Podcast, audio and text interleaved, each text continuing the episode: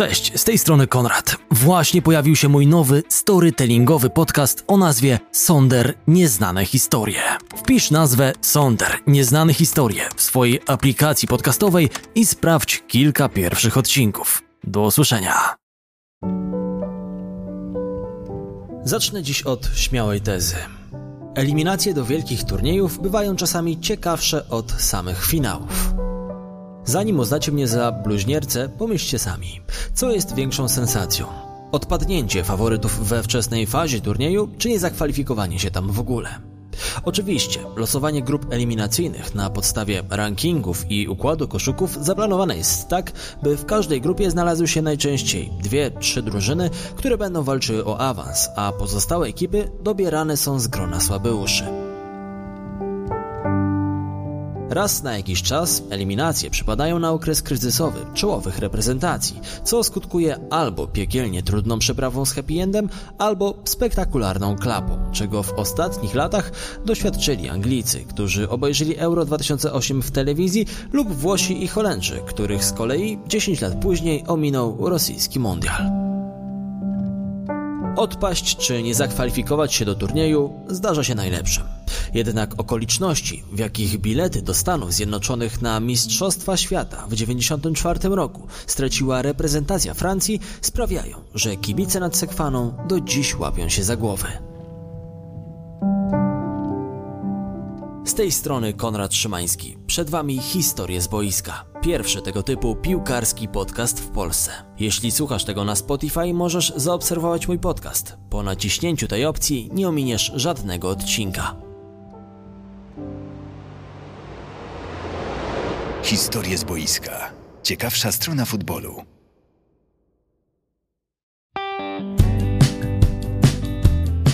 Połowie lat 80. reprezentacja Francji należała do absolutnej futbolowej czołówki. Pod wodzą Michela Platiniego, jednego z najwybitniejszych pomocników w historii piłki nożnej, Francuzi zdobyli Mistrzostwo Europy w 1984 roku, a dwa lata później zajęli trzecie miejsce na Mundialu w Meksyku. Jednak każde pokolenie ma własny czas, jak śpiewał zespół kombi, zatem po latach walki o najwyższe cele w końcu musiało dojść do kryzysu. Zaczęło się od braku kwalifikacji do Euro 1988, rozgrywanego w Republice Federalnej Niemiec. Fakt, że mistrzowie Europy sprzed czterech lat stracili okazję do obrony tytułu, spowodował, że selekcjoner Auri Michel dostał od przełożonych żółtą kartkę. Kolejnym ciosem dla kadry było zakończenie reprezentacyjnej kariery przez Platiniego. Wielki lider i symbol zwycięstw Tricolores żegnał się z kadrą po porażce. Nie tego się spodziewał. Gdy Euro 1988 dobiegało końca, a nowymi mistrzami kontynentu zostali Holendrzy, Francja, już bez Platiniego w składzie, przystąpiła do walki o awans do Mistrzostw Świata, które za dwa lata miały odbyć się we Włoszech. Leblet trafili do grupy z Jugosławią, Szkocją, Norwegią i Cyprem. Kryzys czy nie, kwalifikacja na mundial była obowiązkiem. Śmiałe plany posypały się jednak jak domek z kart. Nie udało się, awansu do mundialu nie było. Kolejny wielki turniej miał odbyć się bez udziału Francji. Zawstydzający remis 1 do 1 z outsiderem grupy Cyprem spowodował, że ze skutkiem natychmiastowym z posadą selekcjonera pożegnał się Auri Michel, którego na stanowisko zastąpił inny Michel, ten bardziej znany.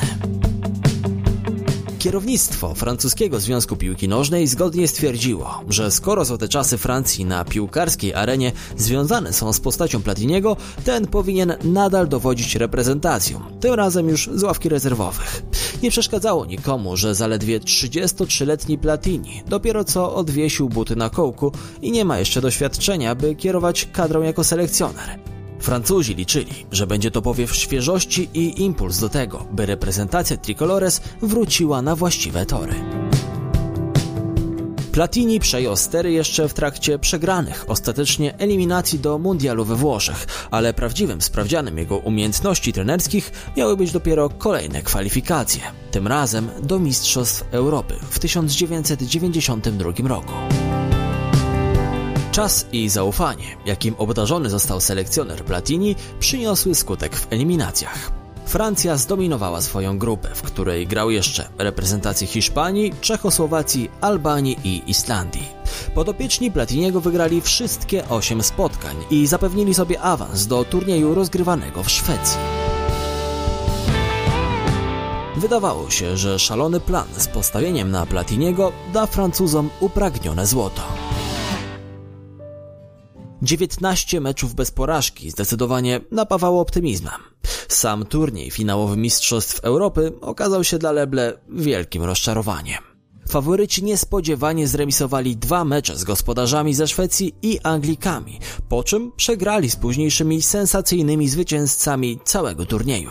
Reprezentacją Danii, o której na 100% kiedyś opowiem na łamach tego podcastu, bo już naprawdę mnóstwo osób mnie o to pytało. Na pewno będzie kiedyś o tym podcast, ale jeszcze nie wiem kiedy. Czekajcie spokojnie. Ale wracając do tematu. Mit Platiniego upadł, a Francja już po fazie grupowej wracała do domu z niczym. Kryzys trwał.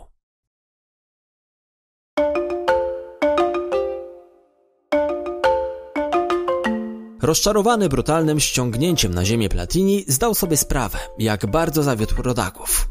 Uświadomił sobie również, że jest jeszcze trenerskim żółtodziobem i nie potrafi odpowiednio reagować z ławki rezerwowych, kiedy na boisku robi się gorąco. Po powrocie do kraju ogłosił, że rezygnuje z posady selekcjonera. Ponieważ eksperyment z trenerem młodej daty nie wypalił, znów postawiono na doświadczenie. Stery w kadrze objął Gerard Houllier, dotychczasowy dyrektor techniczny reprezentacji, wcześniej trenujący między innymi drużyny Lens i Paris Saint-Germain. Brak awansu na dwie wielkie imprezy i fatalny występ na trzeciej był absolutnie kompromitującym bilansem. Francja nie mogła pozwolić sobie na kolejne upokorzenie. Losowanie grup eliminacyjnych do Mundialu, który w 1994 miał odbyć się w Stanach Zjednoczonych, przyjęto we Francji z umiarkowanym optymizmem. Leble o awans mieli walczyć ze Szwecją, Austrią, Bułgarią, Finlandią i Izraelem. Żaden z rywali nie wydawał się zdecydowanym faworytem. Nad Sekwaną uznano zatem, że będzie ciężko, ale tym razem powinno się udać. Liderami reprezentacji Gerarda Uliera była para napastników, którą tworzyli Eric Cantona z Manchester United oraz Jean-Pierre Papin, gracz Milano. Stałymi punktami kadry byli również defensywni gracze, tacy jak Marcel Desailly, Frank Sozy, Laurent Blanc i Emmanuel Petit, a za spokój w środku pola odpowiadali najczęściej Didier Deschamps i Paul Le Guen. Choć Francuzi rozpoczęli eliminację od porażki 0 do 2 z nieprzewidywalnymi Bułgarami, kolejne mecze uspokoiły kibiców. Papin i Cantona strzelali gola za golem, zapewniając reprezentacji kolejne zwycięstwa. Jedna porażka, sześć zwycięstw, 11 strzelonych bramek. Bilans po siedmiu meczach w końcu był dodatni. Zwycięski marsz Francuzów został na moment zatrzymany przez Szwedów, którzy w ostatniej minucie meczu strzelili wyrównującą bramkę.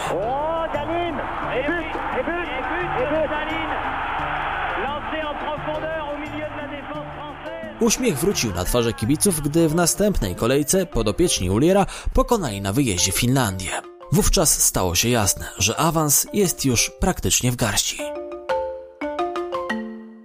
Do końca eliminacji pozostawały już tylko dwie kolejki. W walce o kwalifikacje na mundial oprócz Francuzów liczyli się już tylko Szwedzi i Bułgarzy. Reprezentacja Tricolores miała do rozegrania mecze z Izraelem i piłkarzami z Bałkanów, oba u siebie, na Parc des Princes w Paryżu. Do awansu wystarczyło im zdobycie tylko jednego punktu.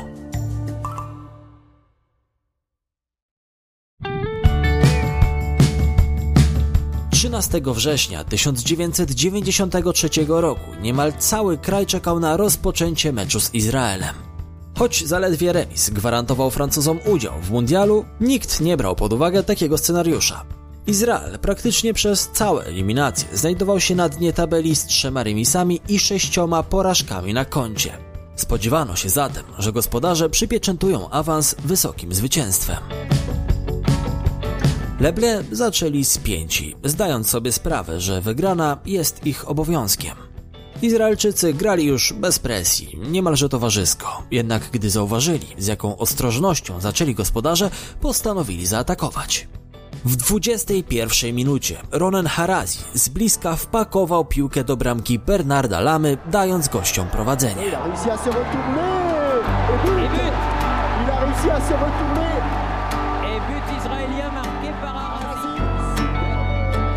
Francuzi szybko otrząsnęli się z knockdownu i jeszcze w pierwszej połowie odpowiedzieli bramką Franka Sozi i przepiękną bombą Dawida Ginoli.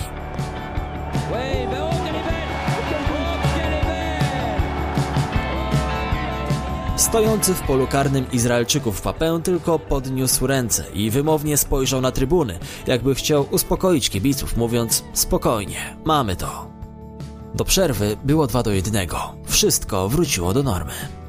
Mijały kolejne minuty drugiej połowy. Kibice zdali sobie sprawę, że wymarzonego pogromu na zakończenie eliminacji jednak nie będzie, ale zwycięzców przecież nie sądzi się za styl, zwłaszcza świętując awans. Francuzi grali spokojnie, czekając na koniec meczu. Gdy zegar wskazywał 83 minutę, Izraelczycy przeprowadzili niespodziewany rajd na bramkę Lamy.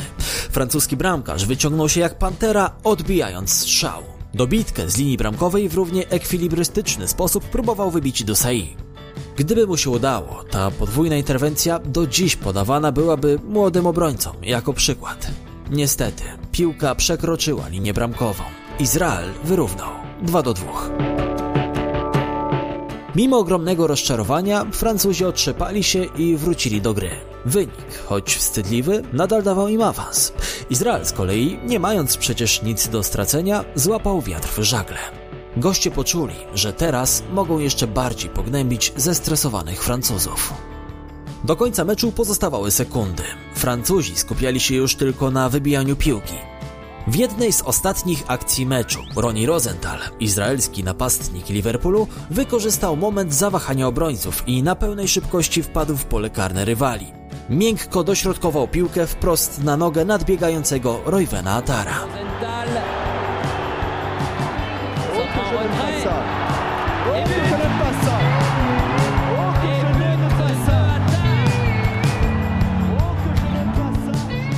Lama nie miał szans. Parc des Princes zamilkło. Izrael, najgorsza drużyna w grupie, pokonał Francję na ich stadionie. Takiego obrotu sprawy po prostu nie dało się wytłumaczyć. Jeden punkt na sześć możliwych. Tyle tylko brakowało Francuzom do raju. Teraz, po szokującej porażce z ostatnim w tabeli Izraelem, w głowach podopiecznych Huliera pojawił się prawdziwy strach. Awans miał się rozstrzygnąć w meczu z Bułgarami, którzy również walczyli o wyjazd na mundial. Jeden punkt. Remis. Tylko tyle. I aż tyle. Mecz z Bułgarią zaplanowany na 17 listopada 1993 roku kończył rywalizację w grupie szóstej. Wszyscy pozostali rywale rozegrali już swoje spotkania. Pewna awansu była tylko Szwecja z 15 punktami. Za nimi plasowała się Francja z 13 i Bułgaria z 11 punktami. Ulier motywował piłkarzy jak tylko mógł. Prosił, by nie ograniczać się do obrony remisu. Przypominał, że zwycięstwo pozwoli im nawet zająć pierwsze miejsce w grupie. O tym, że w razie porażki do Stanów wraz ze Szwedami polecą Bułgarzy, nie musiał wspominać. Huczały o tym wszystkie sportowe media w kraju.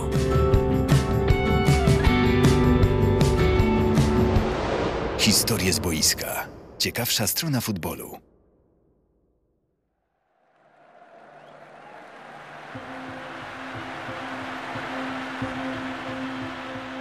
Stadion Parc des Princes był wypełniony po same brzegi. Na trybunach zasiadło prawie 50 tysięcy widzów. Mimo porażki z Izraelem nikt nie dopuszczał do siebie tego, że Francję znów mogą ominąć Mistrzostwa Świata. Gospodarze wyszli w najsilniejszym składzie, z niezastąpionym duetem Cantona Papin w ataku. Mecz rozpoczął się od pogoni za kogutem, dosłownie.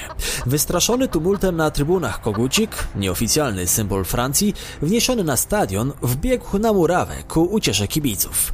Piłkarze obu drużyn musieli kilkukrotnie przeganiać niesfornego ptaka, aby w końcu opuścił boisko. Pulier uśmiechnął się pod nosem, licząc na to, że ta groteskowa wręcz scena rozładuje trochę napięcie panujące w jego drużynie.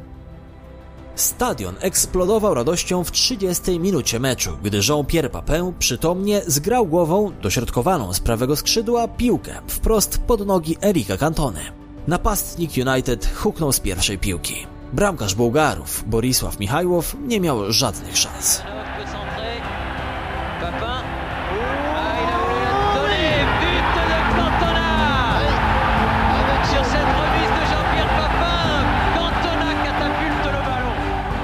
Gdy zaledwie 5 minut później Bułgarzy po rzucie rożnym niespodziewanie wyrównali za sprawą Emila Kostadinowa, w oczy Francuzom znów zajrzał demon z Izraela.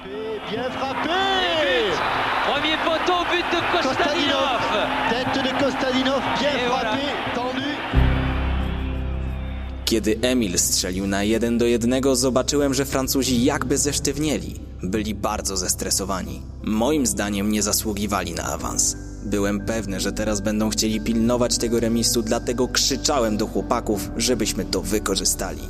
Wspominał Christo Stoiczkow, napastnik reprezentacji Bułgarii. Francuzi faktycznie grali raczej zachowawczo, bronili wyniku. Gdy minęła 80 minuta, wszyscy kibice w niebieskich koszulkach wstali z miejsc. Awans się zbliżał, ale wszyscy mieli w pamięci to, co wydarzyło się w ostatnich minutach spotkań z Izraelem i Szwecją. Gdy jednak sędzia odgwizdał rzut wolny dla Francuzów, tuż przy narożniku boiska, kibice ryknęli z radości.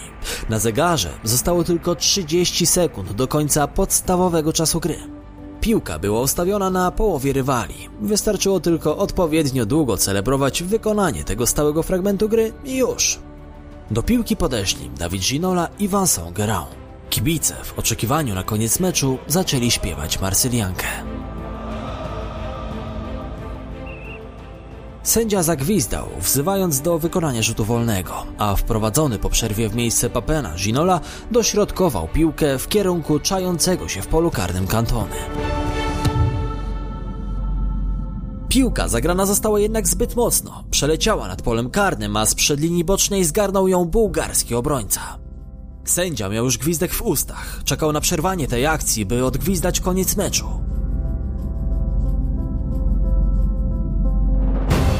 Bułgarzy ostatkiem sił wyprowadzili szybką kontrę prawą stroną. Górna piłka posłana przez Lubopenewa padła łupem Kostadinowa, który wpadł z nią w pole karne Francuzów i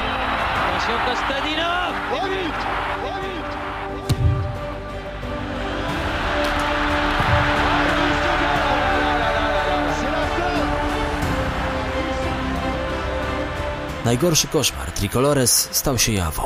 Remis ze Szwecją, porażki z Izraelem i Bułgarią.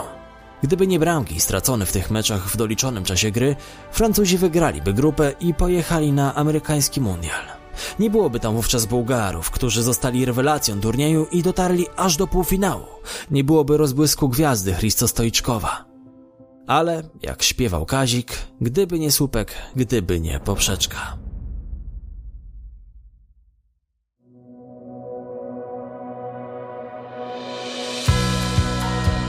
Jak opisał to później Stefan Szczepłek. Kostadinow stał kilkanaście metrów od bramki, na prawym skrzydle i gdyby z tego miejsca na treningu ćwiczył strzały, do siatki piłka wpadłaby raz na 10 prób. To, co mu się udało podczas meczu przy obrońcach, było czymś niezwykłym. Piłka wpadła pod poprzeczkę. Bernard Lama nie miał najmniejszych szans na obronę. Kibice przestali śpiewać i usiedli bez głosu. Francuscy piłkarze klęczeli na boisku i płakali, a Bułgarzy tańczyli. Nie da się racjonalnie wytłumaczyć tego, jak drużyna pełna doświadczonych, klasowych zawodników była w stanie aż trzykrotnie w ciągu jednych eliminacji dać sobie wydrzeć korzystny wynik za każdym razem w ten sam sposób. Trudno wyobrazić sobie, co czuli francuscy kibice. Bułgarzy świętowali, Francuzi płakali. Wściekły Ulier na pomeczowej konferencji zdołał tylko wycedzić, że nie zamierza podawać się do dymisji i chce kontynuować pracę z reprezentacją narodową. Oczywiście Związek Piłki Nożnej we Francji, jak i kibice mieli inne zdanie.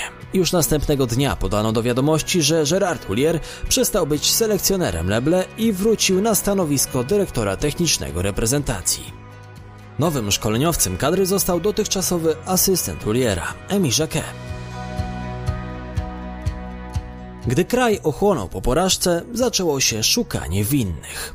Na nic zdały się słowa Didiera Deschampa, który bez ogródek powiedział Nie zastanawiajmy się, kto zawinił bardziej, a kto mniej. Wszyscy daliśmy dupy porówno. Z byłym już podopiecznym nie do końca zgadzał się Hulier. Dyrektor kadry niedługo później udzielił głośnego wywiadu, w którym głównym winowajcą porażki w eliminacjach uznał Dawida Ginole. Mieliśmy rzut wolny w momencie, w którym sędzia sięgał po gwizdek, by zakończyć mecz. Wystarczyło, by Ginola przytrzymał tę piłkę albo pobiegł z nią do narożnika. On postanowił jednak dośrodkować. To był cios wymierzony prosto w serce francuskiej piłki. Prawdziwa zbrodnia. Porażka w meczu z Bułgarią oznaczała konieczność gruntownej przebudowy reprezentacji. Jacquet, początkowo zatrudniony jako trener tymczasowy, zyskał zaufanie przełożonych i podwładnych, skutkiem czego niedługo później został ogłoszony pełnoprawnym selekcjonerem. Coraz rzadziej powoływał piłkarzy, którzy kojarzyli się z haniebną porażką na Parc des Princes. Swoje pozycje w kadrze utrzymali Dosai, Blanc, Deschamps czy Petit. Stopniowo do drużyny zaczęli wchodzić przedstawiciele młodego pokolenia, Zinedine Zidanem i Patrickiem Vieirą na czele. Natomiast z kadrą pożegnali się ostatecznie Cantona, Papin, Suzy i, no właśnie, Dawid Ginola. Choć francuski napastnik prezentował w kolejnych latach równą formę, dzięki której spokojnie zasługiwał na powołanie do reprezentacji, Jacques dał sobie spokój. Nigdy nie powiedział wprost, czy była to kara za pamiętne, niecelne dośrodkowanie, od którego zaczęła się decydująca akcja Bułgarów. Ginola zagrał w kadrze Francji jeszcze kilkanaście meczów, po raz ostatni zakładając niebieską koszulkę we wrześniu 1995 roku w towarzyskim meczu z Azerbejdżanem. Mimo to można stwierdzić, iż tak naprawdę jego kariera w reprezentacji symbolicznie zakończyła się dużo wcześniej. Konkretnie w 90 minucie meczu przeciwko Bułgarii 17 listopada 1993 roku.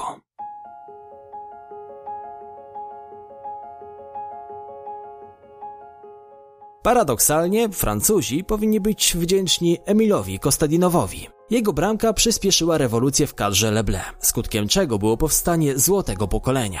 Drużyny, która pod wodzą Jacquet niecałe 5 lat po haniebnej porażce zdobyła Mistrzostwo Świata. Gdy Jacquet podrzucany był przez swoich piłkarzy, mocno ściskając w rękach Puchar Świata, w całym kraju chyba tylko jeden mężczyzna nie okazywał radości. Był to piłkarz Tottenhamu, Dawid Ginola. Ta sytuacja będzie prześladowała mnie do końca życia. Napisał później w swojej autobiografii. Gdyby to, co spotkało mnie, przytrafiło się komuś o słabszej psychice, zniszczyłoby go. Moją zbrodnią było jedno niecelne dośrodkowanie do Erika Cantony. Kiedy Francja zdobyła Mistrzostwo Świata, cały kraj świętował, ale ja osobiście odczuwałem wielki ból.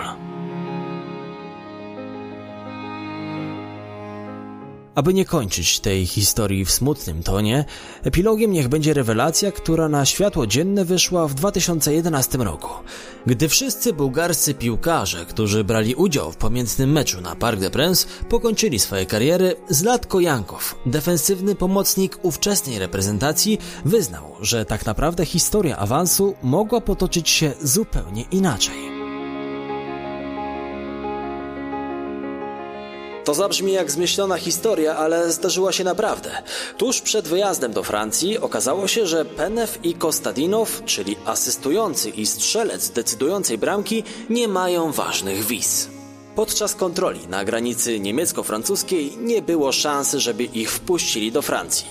Nasz bramkarz Borisław Michajłow i pomocnik Georgi Żordziew grali wtedy we francuskim Milus i dobrze znali ten kraj. Chłopaki zabrali Kostadinowa i Penewa, przesiedli się z autokaru do prywatnego samochodu i pojechali w kierunku innego przejścia. Wybrali jedno na kompletnym zadupiu, gdzie kontrole przeprowadzane były bardzo pobieżnie. Kostadinow i Penew siedzieli na tylnym siedzeniu i modlili się, żeby się udało. Gdy żandarm zatrzymał ich samochód na granicy, Michajłow wyciągnął cały plik dokumentów. Strażnicy tylko rzucili na nie okiem i kazali jechać dalej. Udało się.